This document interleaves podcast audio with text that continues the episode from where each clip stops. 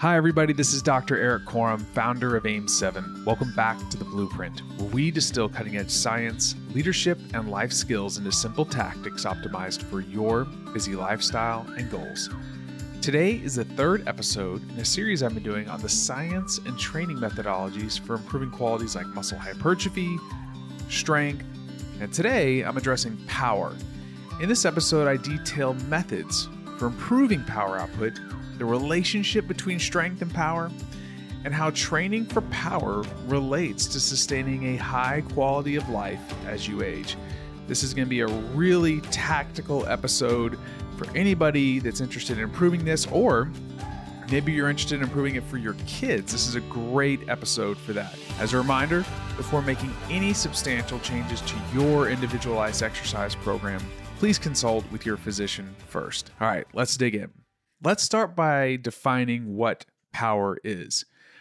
Power is work over time or force times distance over time. Simply stated, in the relationship to human movement, power is force times velocity.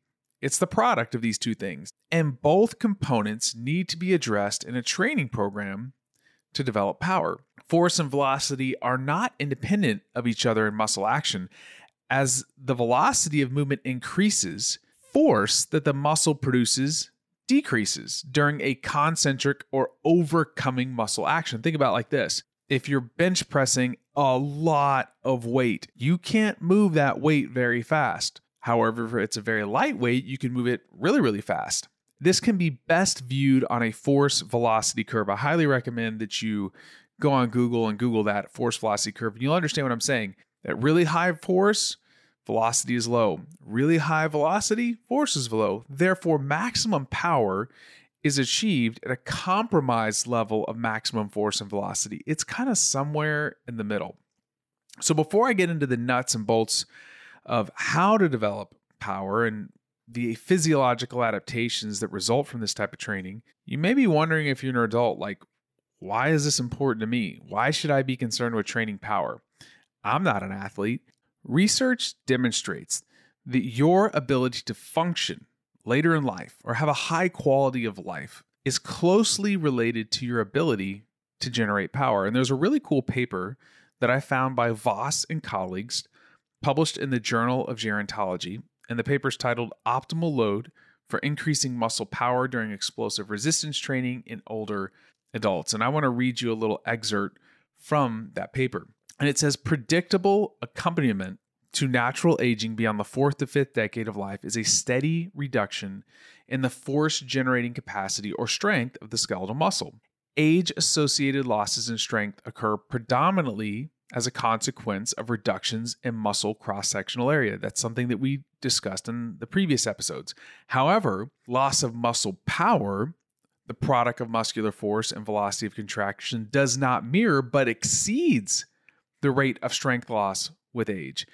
Preferential atrophy of type 2 muscle fibers, which possess a twofold to fourfold greater contraction velocity than type 1 muscle fibers, may partially explain the discrepancy between losses in strength and power with age. Because remember, with uh, lifting heavy loads, there's this thing called the size principle where you're going to recruit type 1 fibers, then type 2 fibers, or smaller to larger motor units.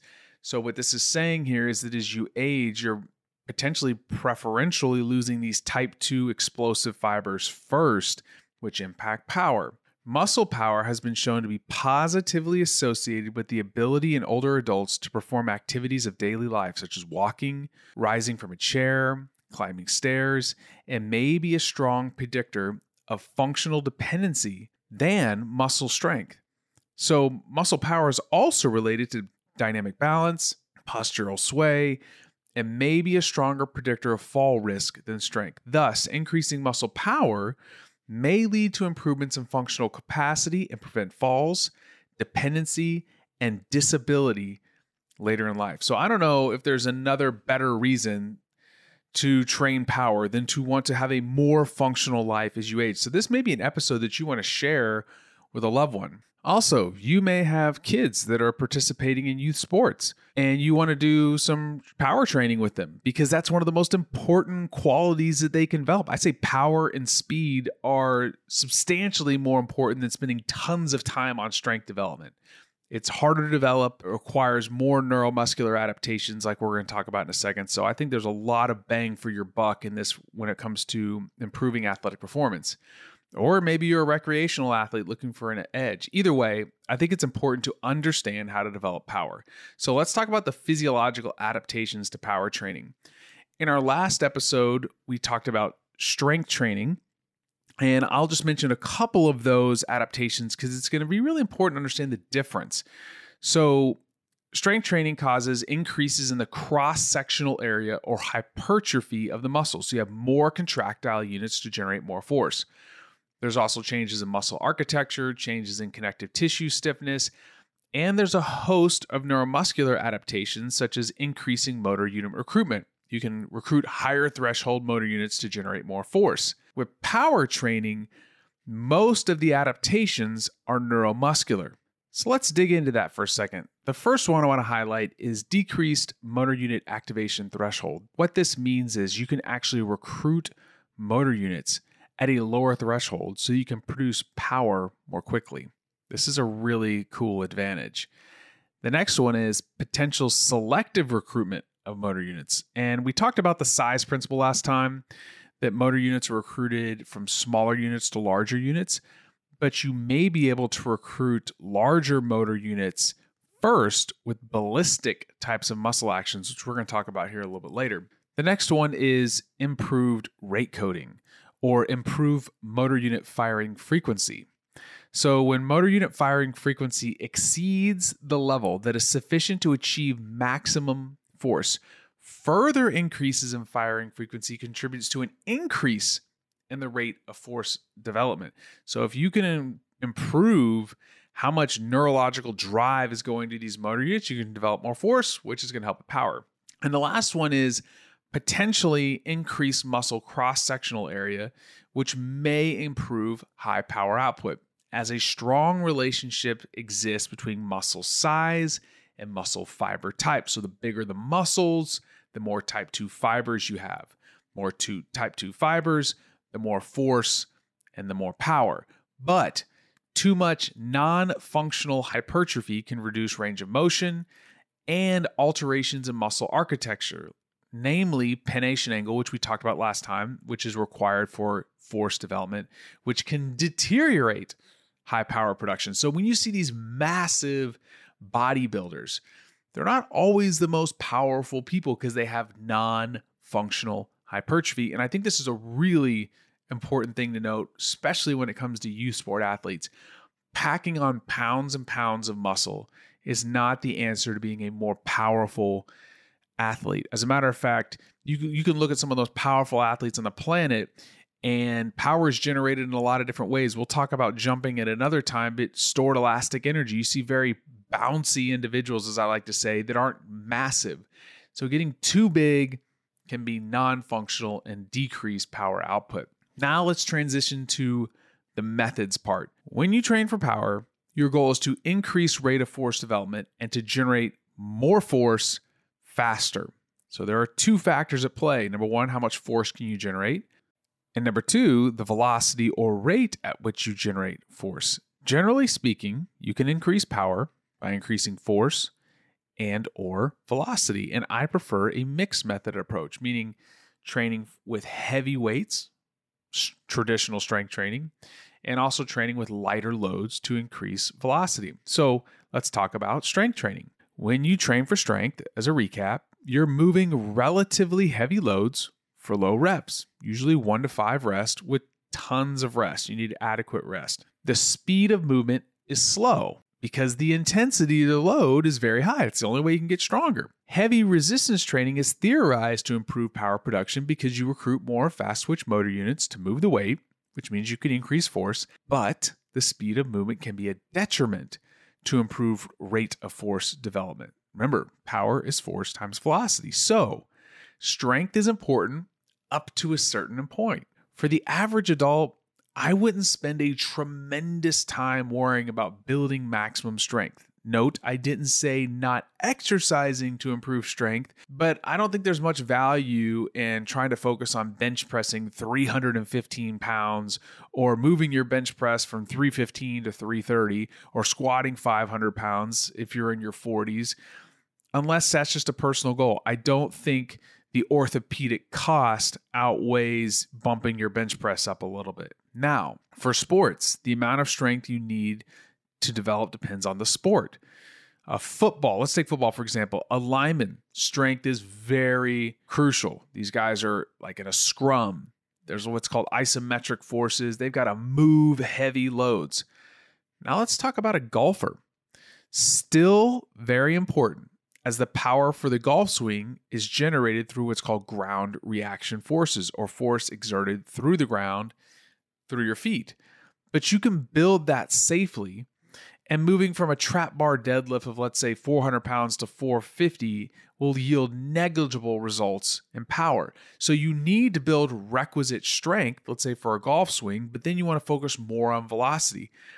Once you demonstrate that you have adequate strength, I'd maintain that strength and spend more of your time on resisted power exercises or ballistic exercises. I don't want to downplay the role of strength, but for most people, who've trained for several years correctly, it's typically not the limiting factor.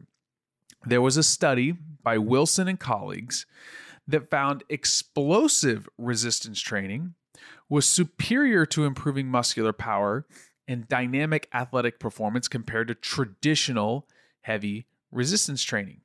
The authors found that explosive resistance training, in this instance, it was uh, explosive jump squats. So they had a bar on their back with a very light load that was optimized for power output, yielded a statistically greater improvement of 15% in static jump performance over heavy squat training, which only saw 7%. This was more than twofold improvement.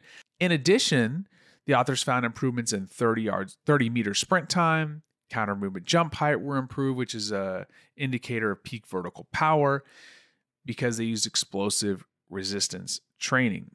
I also want to make the point of this. I did find this paper and they studied what they called relatively weak men. That I would hate to have been qualified for that study. But they found that people that were just weak, uh, if they did strength training or they did ballistic power training, both got better at power. Here's the reason when you're just starting out, we talked about this last time. Most of the adaptations are neurological to begin with. You're going to get better. It's really hard to screw it up. But after about six months, um, you really got to start narrowing your focus. And this brings us back to something I mentioned a long time ago called the SAID principle. SAID stands for specific adaptation to impose demands. If you want to improve power, you need a mixed method approach. If you want to improve power, you got to improve force and you got to improve velocity. If you're training for force all the time, you're not going to get as much power production as you want. If you're spending all your time on high end velocity movements, certain parts of the power spectrum are not going to improve.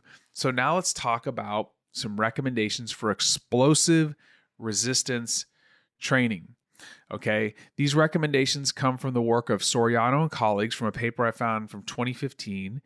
Uh, the optimal load for maximal power production during lower body resistance exercise, a meta analysis. In addition, some of these recommendations come from the work of Gregory Haff and Naoki Kawamori. Okay, so let's start with explosive resistance training. This would be like doing a squat or a bench press, standard squat, standard bench press, but you're moving a lighter load really fast. So, for instance, you would perform, let's take, take the squat exercise. You would lower the weight normally, and then the concentric or overcoming portion, you would explode as hard and as fast as you can. The loads or the intensity on the bar would be around 30 to 70% of your one rep maximum. So let's say all you could squat was a thousand pounds. And in that case, I'd say you need to be working on some strength. But let's say that was all you could squat and you're a 185 pound male. Then if you just take 30%, that'd be 30 pounds. And you would do an explosive squat. Historically, for explosive resistance training, I've used anywhere between 50 to 65% of a one rep max for what is termed the dynamic effort method. Now, this was popularized by Westside Barbell, but it came from uh, Soviet methodologies for training. Uh, so you would take, like, let's say 50% of your maximum for back squat. You could perform anywhere between five to eight sets for two to three reps with anywhere between 90 seconds to two minutes rest. If you were to do this for bench press, be the same type of setup, five to eight sets, two to three reps, usually around the three rep range. And you would lower the bar under control, explode as fast as you can. Lower it under control, explode as fast as you can. If you go back to our discussion on developing the phosphocreatine system, remember I told you that everything works as a system? When you're developing power, you're also developing the maximal power output of the phosphocreatine system. So you have to keep in mind the energy systems that are also being developed here that support power output. So you want to keep your sets less than 10 seconds. I think less than seven seconds is ideal. And you want to move the weight with maximum effort, and you need complete rest between sets. So usually two minutes is safe. This brings me to a concept called compensatory acceleration. The idea is this no matter how heavy the weight, your intention should be to move the bar or implement as fast as possible, specifically in the concentric or overcoming portion of the lift. So, the upward part of the squat or the pressing part of the bench press. This is really important because literature demonstrates that the intention to move the bar is just as important as how fast it's moving because you get more motor unit recruitment, you get a greater neurological drive, and this improves strength and power output. The key is great technique and move the bar as fast as possible. Explosive resistance training isn't just limited to the bench press and the squat. I've used power rows, which is a great movement. You can do an explosive leg press, any traditional movement. You could use a machine chest press. This is a safe way to train power because you're not having a bar that's not connected to something that's not, you know, that's the bar's freely moving out in space or doing dumbbells. So if you really want to be safe, get in a machine chest press, lower the weight under control, explode with a load that's around 30 to 70% of your max. The weight should feel light to moderately heavy. So that's explosive resistance training. Now let's talk about squat jumps. Okay, this is a way to improve lower body power. Uh, you can use a bar on your back. You can use a kettlebell. You can hold a kettlebell with two hands. Um, you can do this from a counter movement, which means you do a quick dip and jump. You can do and make it a single effort. You can do multiple efforts in a row. You can do a static jump, which means you'd squat, hold, and then jump. It all depends on the use case. But you want to use a load that's around less than or equal to 30% of your 1RM. So this would be like if you're a 100 pound squat, be 30 pounds. And I'd keep the exercise volume confined to reps of like five to eight. If it's really light loads, you can get up to eight. If it's heavier loads, you know, maybe in that three to five rep range. Complete recovery. You know, sometimes maybe two to three minutes. If it's early in the training phase, you can do a little bit higher volume with less recovery, and you can intensify the efforts by increasing the recovery and lowering the number of weights or the no- number of reps. The next one is Olympic lifts. Okay, here's my stance on Olympic lifts. This is things like power cleans and snatches and jerks. These are great exercises. There's a lot of technical proficiency that's required to execute them, but they do help with improving power output. All, but you don't have to do these to improve power. I see a lot of people hurting themselves because they don't know how to perform a snatch. They try to catch a bar overhead, hurt their shoulder. Um, it's just bad news. Uh, you can do things like pulling from the floor. I like to do trap bar pulls, puts my body in a mechanically advantaged position. I don't have to catch a bar. There's a lot of ways that you can work around this. But the ideal load for thing like things like a power clean or a hang power clean is around 70% for producing power. So 70 to 80% is kind of that sweet spot. In regards to volume, I highly recommend not exceeding four reps. Otherwise, power dramatically decreases. You're putting yourself at a risk for injury. You're not training the appropriate energy system. I do not think it's wise to include Olympic lifts in exercise circuit training. That's just not a good idea. Three is usually my limit. And the number of sets that you need to do really depends on your training age. If you're a newbie, um, maybe you do a couple warm up sets and maybe you're doing three working sets. If you've been training for a long time, it's going to take more volume, more intensity to improve power. The last method I want to talk about is ballistic training. This means you're actually throwing an object or an implement. You can generate tons of power because you aren't having to decelerate the object such as a bar or an implement. Think about this. Like if you're doing a bench press and you explode on the concentric portion, you have to decelerate the bar, the bar is going to come out of your hands. So, one exercise you can do is called a bench press throw. This is a wonderful exercise for improving upper body power, but it can be incredibly dangerous. Please do not execute this exercise or even attempt it unless you have a spotter and you have a lot of parameters in place. But for athletes like football players or rugby players or anybody that has to improve uh, fighters having to strike, this is an excellent exercise. The low would be anywhere between 10% to 45% of your 1RM. Same type of loading parameters as a squat jump. You know, three repetitions for heavier weight. You could get up to eight um, if it's really light and you're moving it pretty fast, but try to keep this, you want to keep the set under 10 seconds.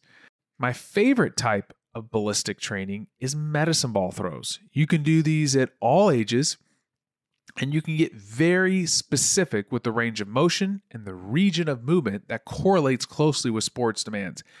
I want to get on a high horse for just a second, or my soapbox.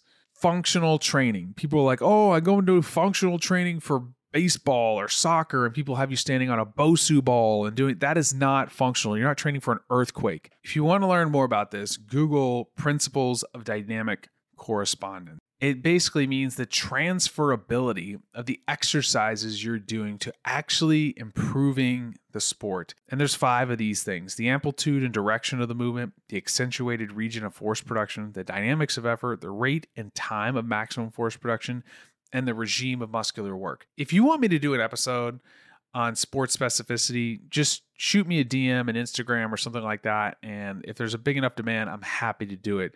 But there's a ton of charlatans out there. Don't buy into it. Most of the training you do is very general, okay? And it can support sports performance, but the higher up you go, the less it's directly going to change a specific technique in the game. But medicine ball throws are one of those things you can get really specific with. I love med ball throws because they're easy to coach, you can learn them really quick, and you can generate a ton of power. So, what is a medicine ball throw? You would hold a medicine ball and you perform a ton of movements where you actually release the implement. So, maybe a backwards overhead throw. You start from a squatted position, you jump and explode and throw the ball over your head. Uh, a squat to overhead throw, slamming the medicine ball down, rotational slams you can also go from a medicine ball throw to a sprint. This is a great way to teach different acceleration mechanics, like a half squat, explode forward, throw the ball and sprint. Charlie Francis really popularized this methodology. I highly recommend it for youth sport athletes. I used it with college athletes. I love it myself. And this is one of the training methodologies that is not utilized appropriately. You can use it in circuit training, okay, for just general physical preparation, general aerobic development. But if you want to improve power, same thing applies as the other methodologies. Maximum effort, full recovery. So you may have a partner and you do, let's say, five or less reps of backwards overhead throw, and then you may need to rest two to three minutes. You could do some light technical, you know, A skips or B skips or jogging or something like that. But this is power development. For a youth athlete, you may start as low as four pounds, work your way up to eight pounds for an adult, depending on the movement.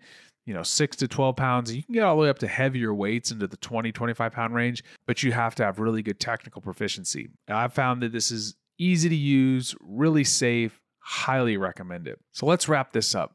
Power output is one of the most important qualities to train for sports performance and to help with functional daily living as you age. According to Haff and Kawamori, training with the optimal load that maximizes mechanical power output is strongly recommended, especially to improve maximum muscular power or muscular power over a wide range of loads. So stick to the recommendations I gave you. Traditional resistance, explosive exercises like explosive squats or bench press, the dynamic effort method, 30 to 70% is the range. The sweet spot is around 50 to 65%. If you're doing squat jumps, keep it less than 30%. Bench throws, 10 to 45%. Caution, okay? Olympic lifts, 78% is ideal medicine balls, experiment with different weights and different movements. Depends on how old you are, youth ages, you know, anywhere in the four to eight pound range, adults six to 12, and you can go up from there. You need maximal recovery between sets. So, doing explosive squats, resting 45 seconds, doing again, you are not going to improve maximum power. You need complete rest. This takes roughly 90 seconds, more on the spectrum of two to three minutes. Your set should not exceed 10 seconds. Remember, we're tapping into the phosphocreatine system, and you don't need a ton of volume. So shoot for three to five great working sets with great technique. Last thing, this is going to empty the tank or fatigue you in a very different way. It's very demanding on the central nervous system, so it could take up to 48 hours to recover from this. If you found this episode or the series that I'm doing useful, let me know. Shoot me a DM on Instagram. I'd love to hear from you. And if you want to support the show, please consider leaving us a review and a comment in the Apple Podcast app. Thanks again for listening, and I'll catch you on the next episode.